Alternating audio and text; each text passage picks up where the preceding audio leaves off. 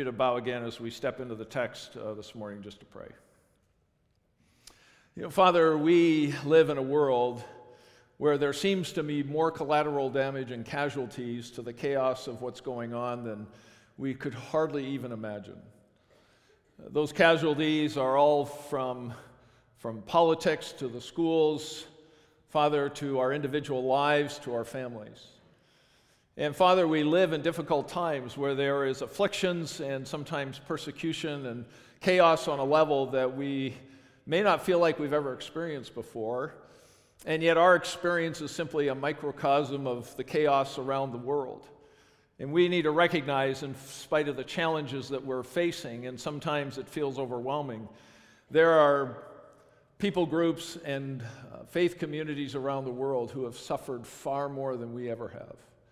We ask that you will help us to understand our own walk with you and continue to, to allow your Spirit to cultivate within us a responsive and humble heart that is willing to be teachable and to listen to your voice. And for all of this, as we step into the scriptures this morning, ask for your wisdom and your guidance, and we give you thanks in Christ's name. Amen. Well, one of the things that you've probably noticed over the last five years is, as I sort of hinted at our, in my prayer, is the amount of collateral damage and casualties that have happened, especially in the Christian world.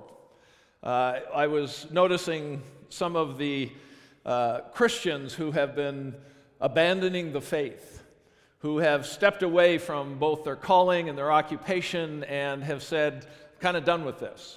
For instance, uh, one of the more prominent individuals that you might be familiar with is Paul Maxwell, who is a professor at Moody Bible and uh, writer of Desiring God, who uh, renounced his faith uh, right in the middle of the journey. As part of his statements after he sort of abandoned his walk with God, said, What I really miss is the connection with people, Maxwell said on an Instagram feed. What I've discovered is that I'm ready to connect again, and I'm kind of ready not to be angry anymore. I love you guys, and I love all the friendships and support I've built here, and I think it's important to say that I'm just not a Christian anymore, and it feels really good. I'm really happy. Hard to imagine, isn't it? The, there's another statement, uh, 2019, Joshua Harris, who is the author of the controversial Christian bestseller Kiss Dating Goodbye, sent shockwaves through the community, the Christian community at least, after he had published an Instagram post announcing, I'm not a Christian anymore. Many people tell him there's a different way to practice faith, and I want to remain open to this, but I'm not there now. Marty Sampson, who was former Hillsong singer and songwriter, posted on Instagram, Time for some real talk. I'm genuinely losing my faith, and it doesn't bother me. You know, the, the, the, problem in life is that it's shocking to hear that people have lived their Christian life for so many years, all of a sudden now just ditching the whole thing. Uh, some of you may feel it even more personally because you know family or friends who have been in this walk with Christ for a length of time and then they just seem to, a switch goes off in their head. It's kind of like, I'm tired of this stuff anymore. It doesn't make any sense. They're, they're just something that doesn't connect. And so they just seem to, to, keep drifting and drifting to the point where they just go, I feel like a hypocrite. I'm just done. I'm not doing this anymore. I, I don't know of any other text that may speak to this in part than the one that we're dealing with this morning. And uh, it won't be able to solve all your issues if you think about this issue, but I do think there's some things to contemplate, not only uh, to try to get a context on how this could happen, but more importantly, that we need to guard our own hearts and cultivate the kind of heart that is willing to respond to God's word in a way that sometimes we don't. Otherwise, we may forget that we can be as vulnerable as anybody to the realities of others that we just shake our head and say, How could this happen? In fact, in a group that's of this size, it's possible that some of you, even in your own minds, have, enough serious questions about your walk with Christ and what difference it makes that you may be even asking some of those questions yourself this morning. That you're not sure about really the whole substance of this because you've done this for so long and you're not sure you can see the profound difference we keep hearing it's supposed to have, and I don't know where I'm going with it. Either way, the text that we're dealing with in Mark chapter 4 uh, is really important to look at this. As you know, we call it the parable of the sower, but it's really, in a sense, a combination of the parable of the seeds and the soil. Uh, the sower is part of the equation, but not the centerpiece. We are focusing on Mark 4, 5, and 6. I hope you guys corrected the spelling or the, the uh, chapter thing up there, but it's uh, Mark chapter 4, 5, and 6, which says, Other seed fell on rocky ground where it did not have much soil, and immediately it sprang up, since it had no depth of soil. And when the sun rose, it was scorched, and since it had no root, it withered away. Jesus' explanation of that comes down in Mark chapter 4, verse 16 and 17, which, where he explains it this way. And these are the ones sown on rocky ground, the ones who, when they hear the word, immediately receive it with joy, and they have no root in themselves, but endure it for a while.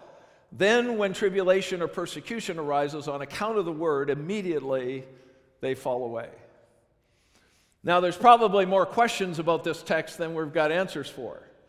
Uh, there's questions that come to us to mean, okay, is this just talking about the gospel or is there other things involved? Can a person really receive something and have it and then lose it? Because then that in our mind would say, is it possible to lose our salvation once we've put our faith and trust in Jesus? Is this relate to Christians after the gospel? Uh, is this something that can happen to me sitting here on Sunday morning where I hear a message preached and the same kind of thing can happen to me? Is there things in here that really threaten our walk with the Lord in terms of are we going to make it? Am I going to be faithful to the end, or is there something that's going to come along that blindsides me so severely that I could be one of those casualty reports that you hear on the news.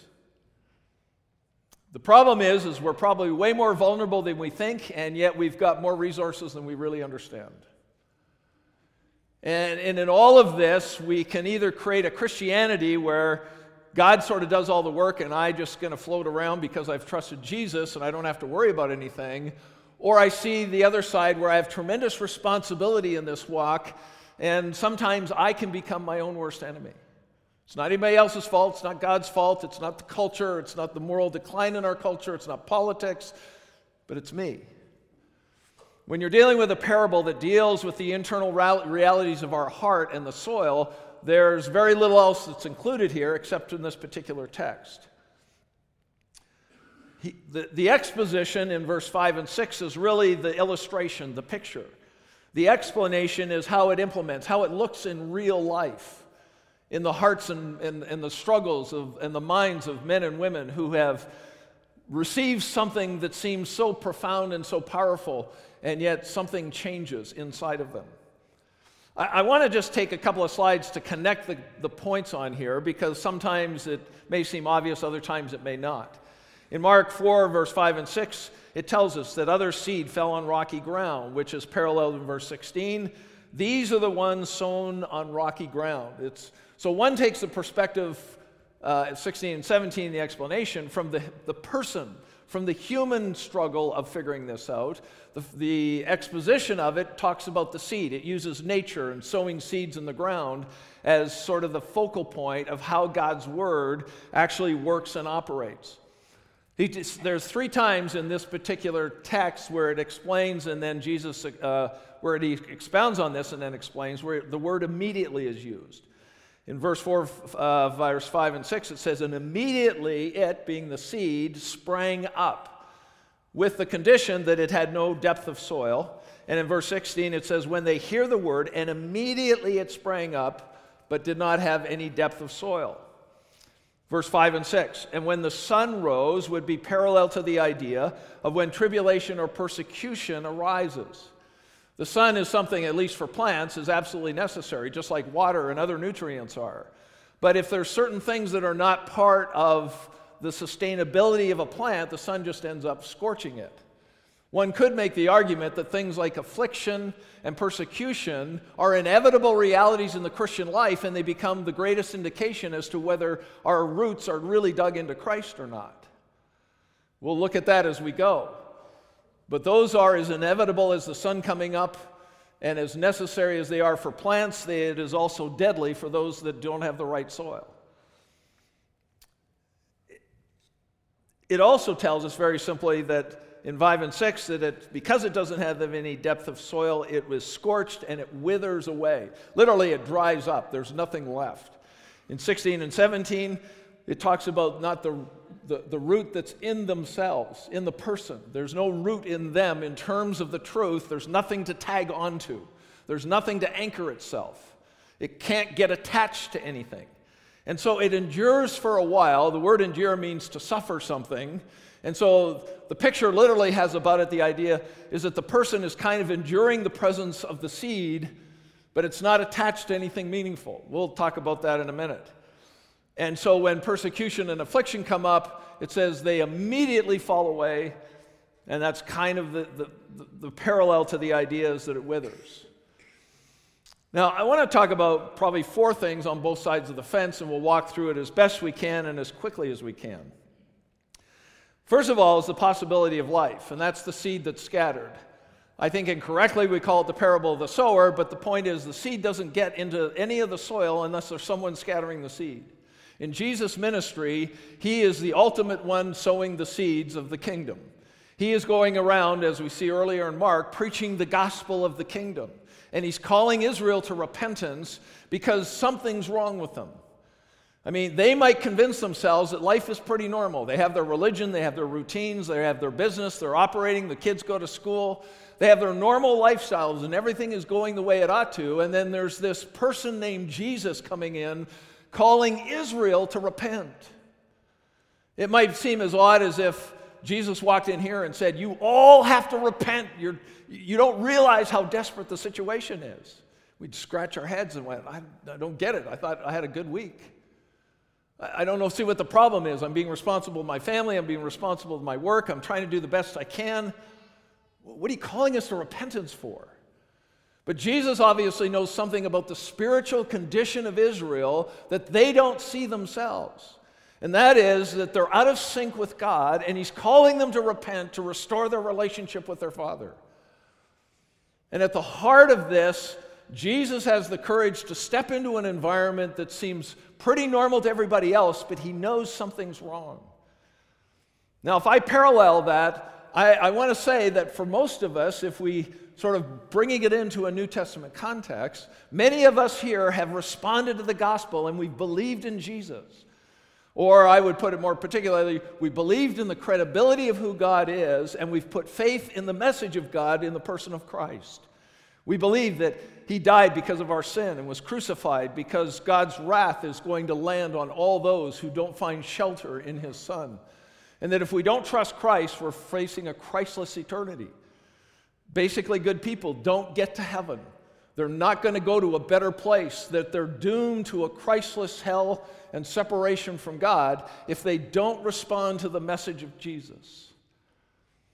And so most of us would understand that part of it. We'd say, Yeah, I've trusted Jesus. But let me ask you something. Do you, do you believe in the gospel enough that you're spreading that seed to other people?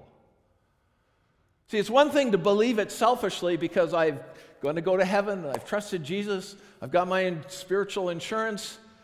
But there's so many Christians who've never scattered that seed to lost friends and family. They've never talked to their coworkers, the people they go to school with. And it sort of raises the question is do we believe in it just for the benefit that we get, or do we see the catastrophic reality that people are facing? And we're willing to spread that seed ourselves, as Jesus did, to people around us that don't know Jesus. And it sort of raises the question how much do we really believe in this sacrifice that Christ made for us if we never cast that seed into someone else's life? And that's where maybe the affliction and the persecution he's going to talk about tends to ebb at our own heart and soul because it tends to shut us down more times than we're willing to admit when it comes to the opportunities that God gives to us. So it ought to give us a pause for thought. But the possibility here is that there's someone like Jesus who believes in the power of the seed so much that he scatters it into other people's lives. The potential for this is the seed sown. It can't make a difference if people don't hear. We live in a world where people are always raising this what about the person in China that doesn't hear about it? I, I think we have to reverse that. You know, it used to be when I was growing up, what about the person in the deep areas of Africa that don't hear? Well, they've probably heard more than we have, frankly. We've sent so many missionaries out, there's so many organizations out there, there's so many church plants going out in third world countries and everywhere else. Yes, there are unreached people groups, but the biggest one is right here in America.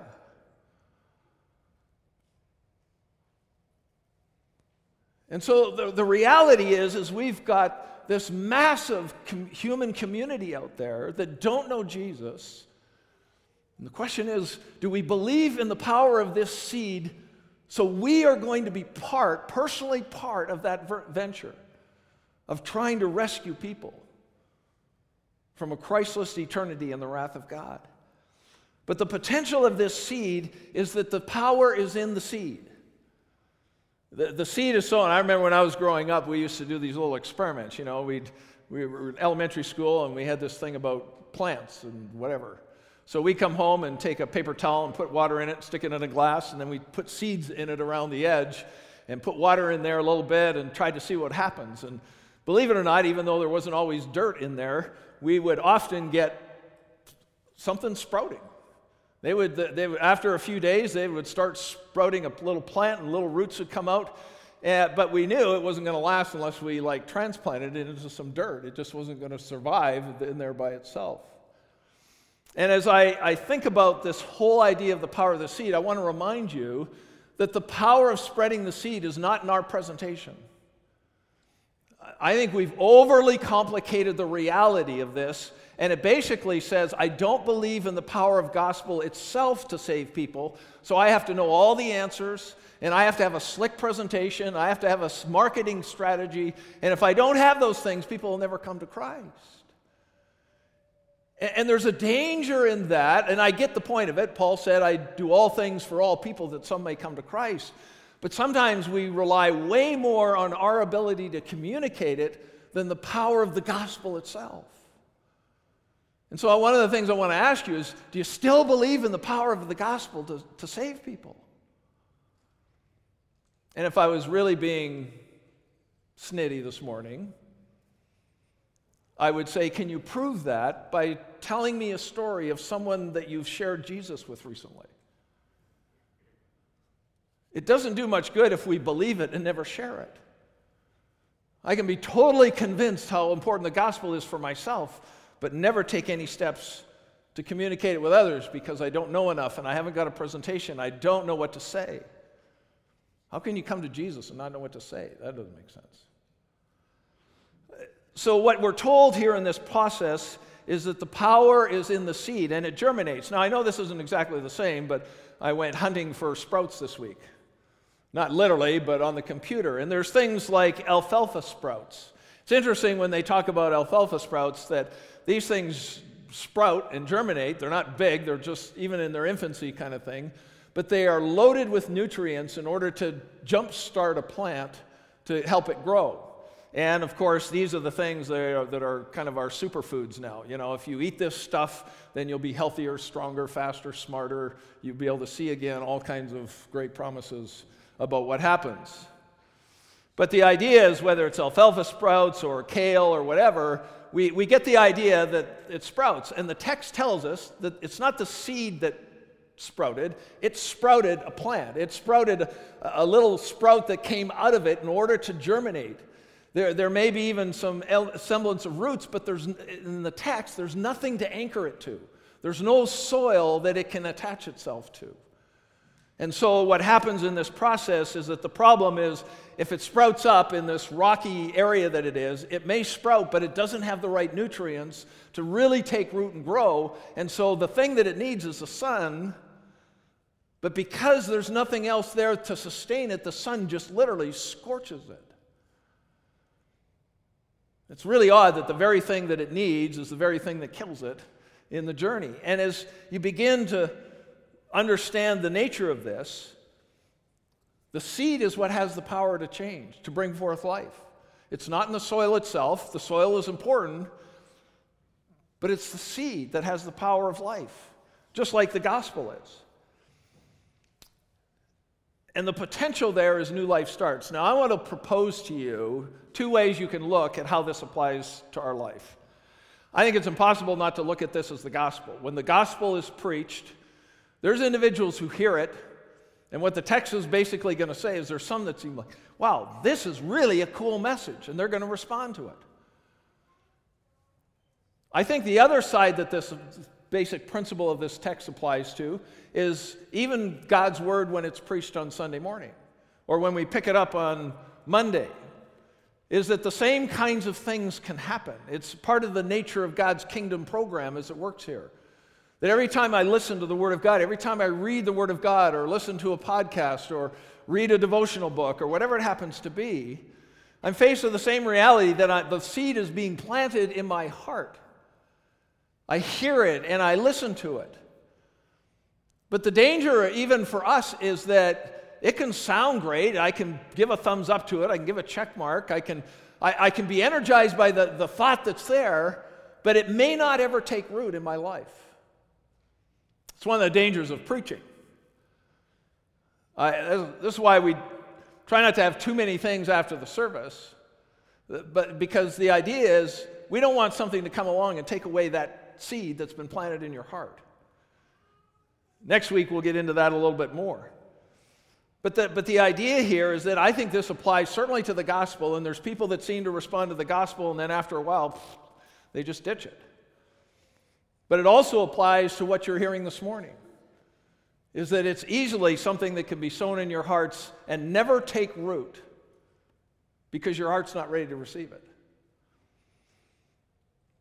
There are, uh, let me try to illustrate this a little bit. What does it mean to receive it with joy? I mean, isn't receiving it receiving it? I mean, how does that, how does that work?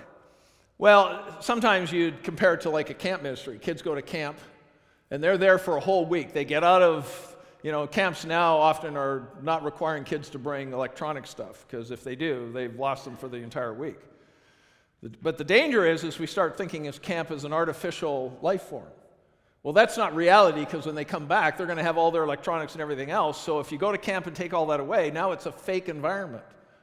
And kids are making decisions at the end of camp to trust Jesus, but you know, for a lot of them, it doesn't stick. They come back and they immediately put their headphones on and it's all gone.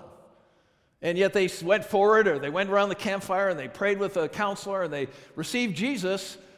Then they come back and they get swamped and nothing seems to show for it.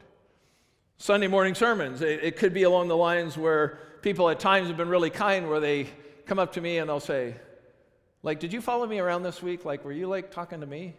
Like, it sure felt like it. And I said, well, no, I don't have time to follow you around all week. That's obviously the Spirit of God speaking to you. There's other situations. Uh, I love, you know, it used to be New Year's resolutions. You ever made a decision you're going to get in shape and try to get healthier, you know, all that kind of stuff? So you buy equipment or buy a gym membership and you get into it for two weeks and then it's kind of like, nuts, this is hard. And, and, like, shouldn't I have lost at least 20 pounds by the end of the first week? Like, I mean, what, why? That's not happening, so I feel like I'm wasting my time. And, and people will make decisions enthusiastically and start putting their energy into it, but as soon as they sort of get into the meat and potatoes and the real discipline that it takes to follow through on it, it's kind of like, you know, I, I haven't got time for this. This isn't going to work. People find this starting a new business. The issue is not often that they don't have what it takes to do it, but they get started on it, and all of a sudden it's like, oh, I have to do this and this and this, and boy, I got to phone these people. Well, boy, I don't want to sound stupid and not know the, you know, I don't know all the things that I need to do. And often people talk themselves out of doing anything because they're afraid to fail, and they fail because they don't do anything. This is kind of what he's talking about here when he says there's individuals who receive it with joy, there's a lot of enthusiasm, but it never really takes root in their heart and in their mind.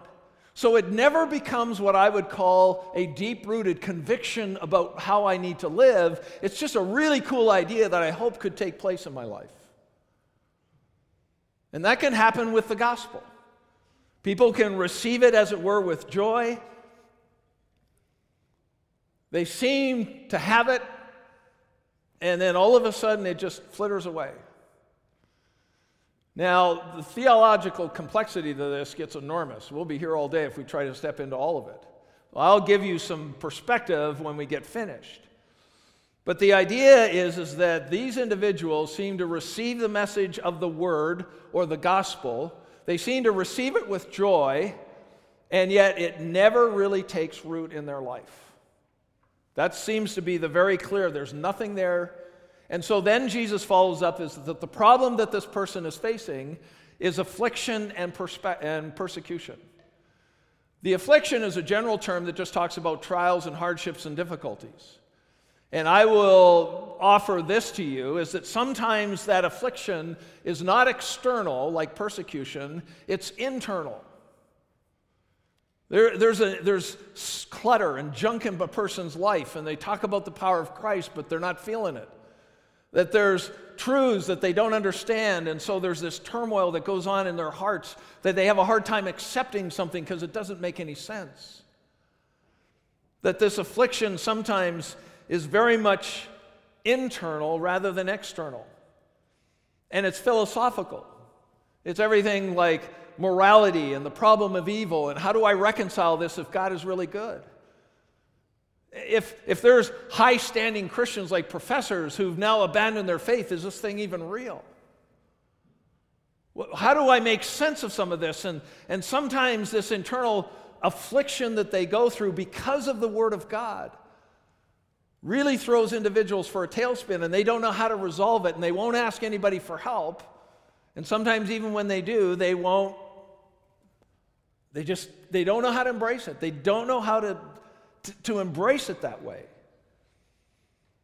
I want you to notice in the text that even though it uses the word when, at least it does in the ESV, is that when affliction and persecution comes, there's no timeline set between the time they're to receive this word with joy and when the affliction and persecution comes.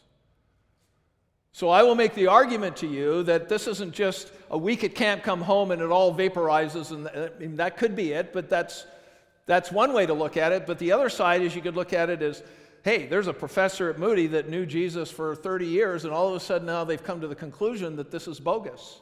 And I'm not, I'm not interested in this anymore. It doesn't catch my heart. There's nothing in there that I'm convinced of. So you can find people that this can be a one week turnaround, or it can be a 30 year journey where this has never taken root in their life, and all of a sudden they're tired of conforming to something that doesn't seem to make a real difference in their life, and they say, I'm done.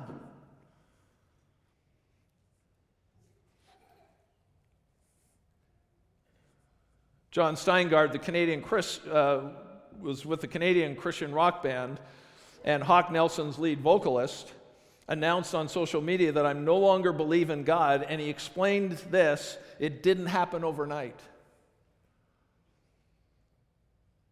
And I believe what happens in some people's lives is they seem to respond to the gospel. They do it with some enthusiasm, they conform to it, but they're kind of like, okay, I got so many questions and still so many doubts that I don't know whether to believe this is actually true or not. And if that doesn't get resolved in their life, it just sort of adds to the pile of uncertainty that after years and years of dealing with it and never coming to a point that I'm just going to have to trust God with this or the word responds to it in a way that they can accept, that after years and years of struggling with this unresolved stuff that they finally go, okay, I just can't do it anymore. They feel like they're conforming to an outward system that is empty inside. And I believe that's what the text is, is, telling us. There's some people who give this appearance that they've responded to the, to the gospel or the word. They'll conform it to various different lengths of time, but at some point, when affliction comes, whether it's internal or whether it's persecution from others, they just go, you know, this has pushed me to the point where I've got to figure out whether I really believe this or not, and I can't resolve that. I don't know if you remember in John 20, Jesus, after the resurrection, appeared to his disciples, and they were obviously pretty ecstatic about the whole thing. Uh, Thomas didn't happen to be there, and so he's gotten the wonderful placard nickname as Doubting Thomas because he told the disciples when Jesus first appeared, he wasn't there, and he, they came and were all excited and enthusiastic about Jesus being raised from the dead. And he goes, oh, Hang on, guys, not buying it. I said, Unless I actually see Jesus and the wounds in his hands and the wounds in his side, I'm not buying this. You ever wonder what, what would have happened if Jesus never appeared to him again? I always thought, what if Jesus just decided not to appear to Thomas anymore? But Jesus comes to him, as often he'll come to us, and he says, All right, Thomas, since you, got, you need proof, here it is. And Thomas sort of caves in humiliation and went, oh, Okay, I get it.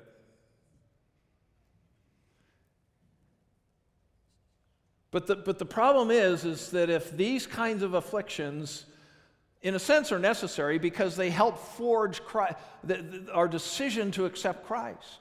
In fact, I think that what happens is that they really anchor that reality in our heart if there's any uncertainty at all, or it drives us further away from it. If it really isn't rooted in anything. So then the final element says really there's the, the life that this seed is supposed to generate in a person through the gospel, it's eternal life. For just the preach word, I think it's the abundant life that Christ promised as we walk and live in intimacy with Him. If it gets aborted, then they then the Greek word there is it's scandalous. It's scandalous for the individual in their own heart because they go, I keep sort of pretending I'm committed to this thing and it doesn't work for me because it's never really taken root in my life. And so it, this feels like an internal scandal. And I can't live with this any longer. Obviously, when Christians abandon the faith and it becomes public news, that sort of becomes a scandal for the Christian community. Now, technically, the text doesn't say fall away from salvation or fall away, it falls away from the word. We don't actually know the full implications of all that. It's not just talking about moral failure where a person gets restored and back, and that's not the idea. This is, it, this is seed that was sown and it never takes root and never produces what it's supposed to.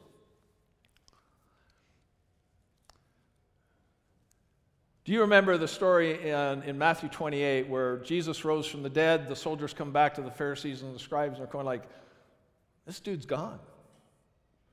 You know what, you, you know what they told him to do? Here's the story that you need to share with everybody that the disciples came in at night, stole the body, and now this idea of resurrection is part of their scheme, this little conspiracy to perpetrate this idea that Jesus raised from the dead. And some people will use that to discount the reality of the resurrection. But the rebuttal to that is very simple is that all of these disciples end up laying down their life for the resurrection of Jesus. Now, if they actually came in and stole the body and hid it somewhere else, I don't know a person alive that if they knew something wasn't true, that they'd lay down their life for it. If they're pushed under persecution and affliction and they actually know that this is not true, they'll go, hang on, okay, I give up. It's not really true. We took the body and we hid it. I'm not giving up my life for something I know it's not true. Now, people will die for a lie if they believe the lie is true. But I don't know anyone that will give up their life for something that they know isn't true. Now, the reason that's important is because I think what happens to people as they journey through the Christian life is they get to affliction or persecution, and there's this turmoil inside, and basically they come to the conclusion I'm not sure this is true. I'm not dying for this. And so they abandon the faith rather than try to struggle through it, which they've probably been doing for years anyway. Let me give you an example of how I think we struggle with the faith. I read some stats this week. It came from Timothy Johnson, part of the Minnesota Church Ministries Association, but it came from Ligoniers Ministries. 48% of evangelicals believe God changes. It's called process theology. It started a while back ago, but there's, that sort of stands against the idea that some people believe that Hebrews says God never changes. The opposite is, well, that God has to keep changing as culture and people make choices. God has to keep adapting, as it were, to keep up. 71% of evangelicals reject the doctrine of original sin. Now, I hate and love stats. I hate stats because to understand the context of where this was taken, who did they interview, you know, 71% of evangelicals. I bet you if I took a survey here, we wouldn't get that answer. But what it does is raise the question that we know in our culture that the, the basic fundamental beliefs that Christians have had for years are starting to shift. Or they're being recast or re exegeted so that we now understand them in light of our culture now. 43% of evangelicals reject the deity of Christ. Yeah, I think that's a stretch. But I would not doubt that you couldn't find some people that claim to be Christians who would question whether Jesus is God. The point being is that when people don't have a fixed point of truth, then they become vulnerable to all kinds of ideas. And the reason why people at some point abandon the faith is because at some point they can't, they're not convinced of the reality of what the Bible claims.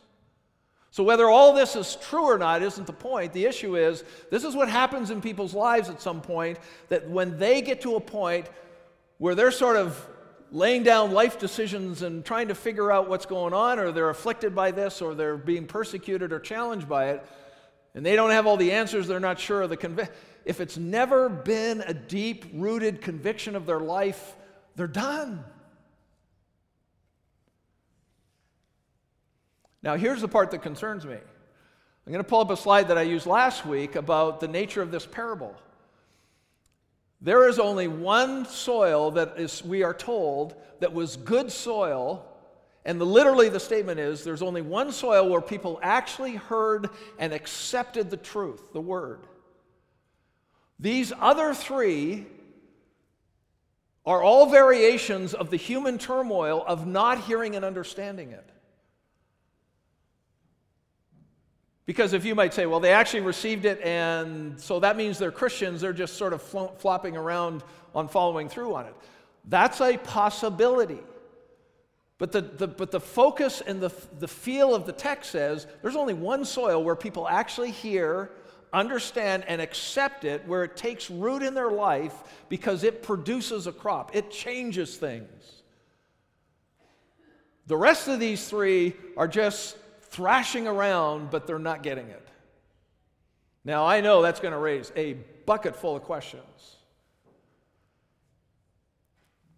But, but, the, but the problem is, is that there's lots of people who fill churches who are struggling with the reality that these aren't deep-rooted convictions they're just sort of ideas and i'm okay with them but i you know i haven't personally really bought into them i'm still waiting for the evidence to show up i need more proof and Jesus got, has to give it to me in more tangible ways, or I'm just not there. Yeah, I don't mind going to church. I don't mind hanging out with groups, and they're nice people and that kind of stuff. But if someone really cracked open my heart and looked at the reality of my heart, I struggle with this.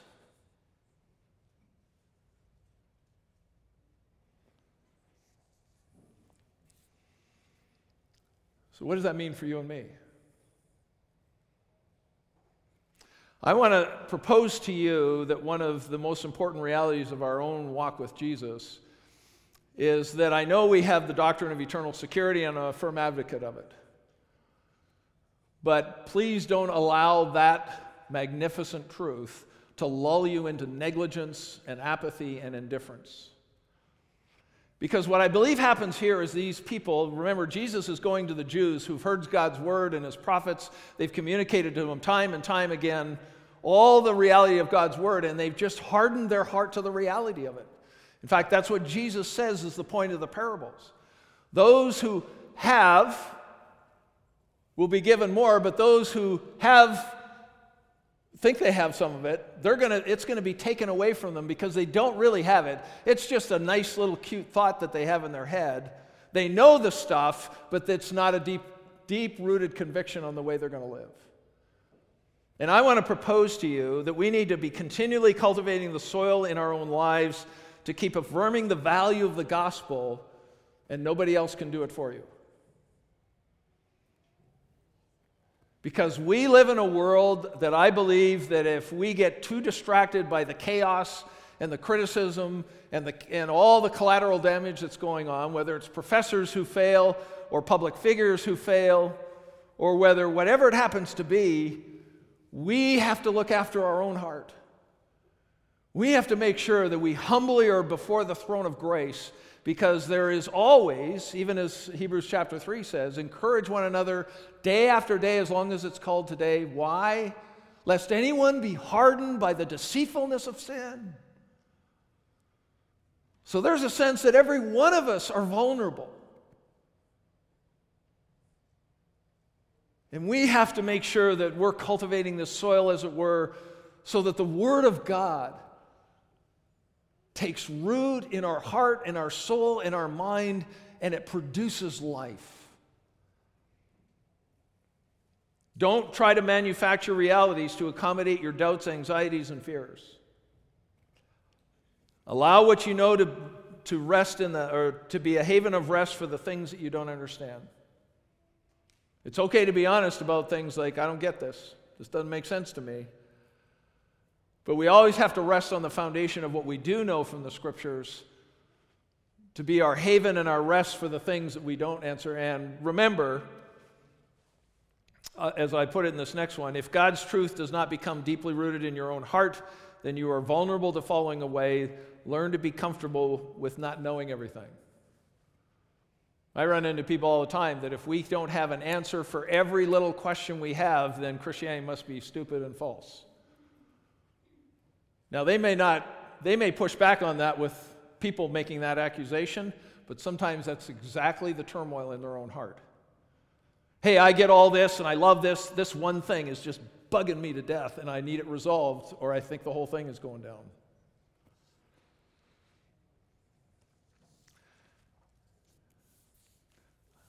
I ask a question each time I do this, and it's simply this What does it take for God to get your attention?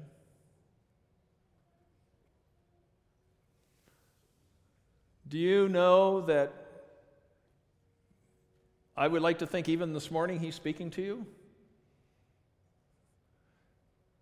As He speaks to me, and the question is is the, the seed of any of this truth, is it taking root in your heart and producing life?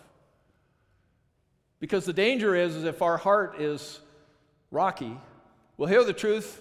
I'll get people say, that was a really good message this morning, which I appreciate the encouragement, I do. But I've always got this evil twin that wants to say, yeah, so what was good about it? And what does God want you to do with it? Because the Christian life can't be this thing where we're just running around patting each other on the back and making ourselves feel good. It has to be the reality of the power of the gospel, transforming broken human beings so that they have everything they have for life and godliness, and we live our life to the honor and the glory of Jesus Christ. How's your heart this morning? When was the last time you can tell me that here's a truth that God spoke to me last week and man, I'm giving all my attention to this because he's changing the way I think and he's changing my values. And I've actually changed some of my behaviors and habits because I know I need to realign my life with what God says I need to be doing. The scariest thing in the world is to ask the person, What's God doing in your life?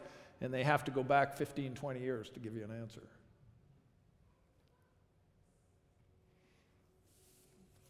We can't afford to be that kind of person. Pray with me, if you will. Because they would just simply not let go of their own worldview and what they controlled to surrender to the reality of the message of Jesus. We live in a world that it may be unseen but not unfelt, that we are in a spiritual battle for our very lives. That every time we hear the word, we know that we've got an adversary and yet the danger isn't so much we have an adversary, but it's there's a danger that maybe we've our heart is more like a pathway than it is about good soil. And so we ask that you will help us allow your spirit to do the necessary things in our own heart so that our, the, the soil of our heart is good soil so that something fruitful comes when we rub shoulders with the truth of your word. God forbid and help us not to be hearers only.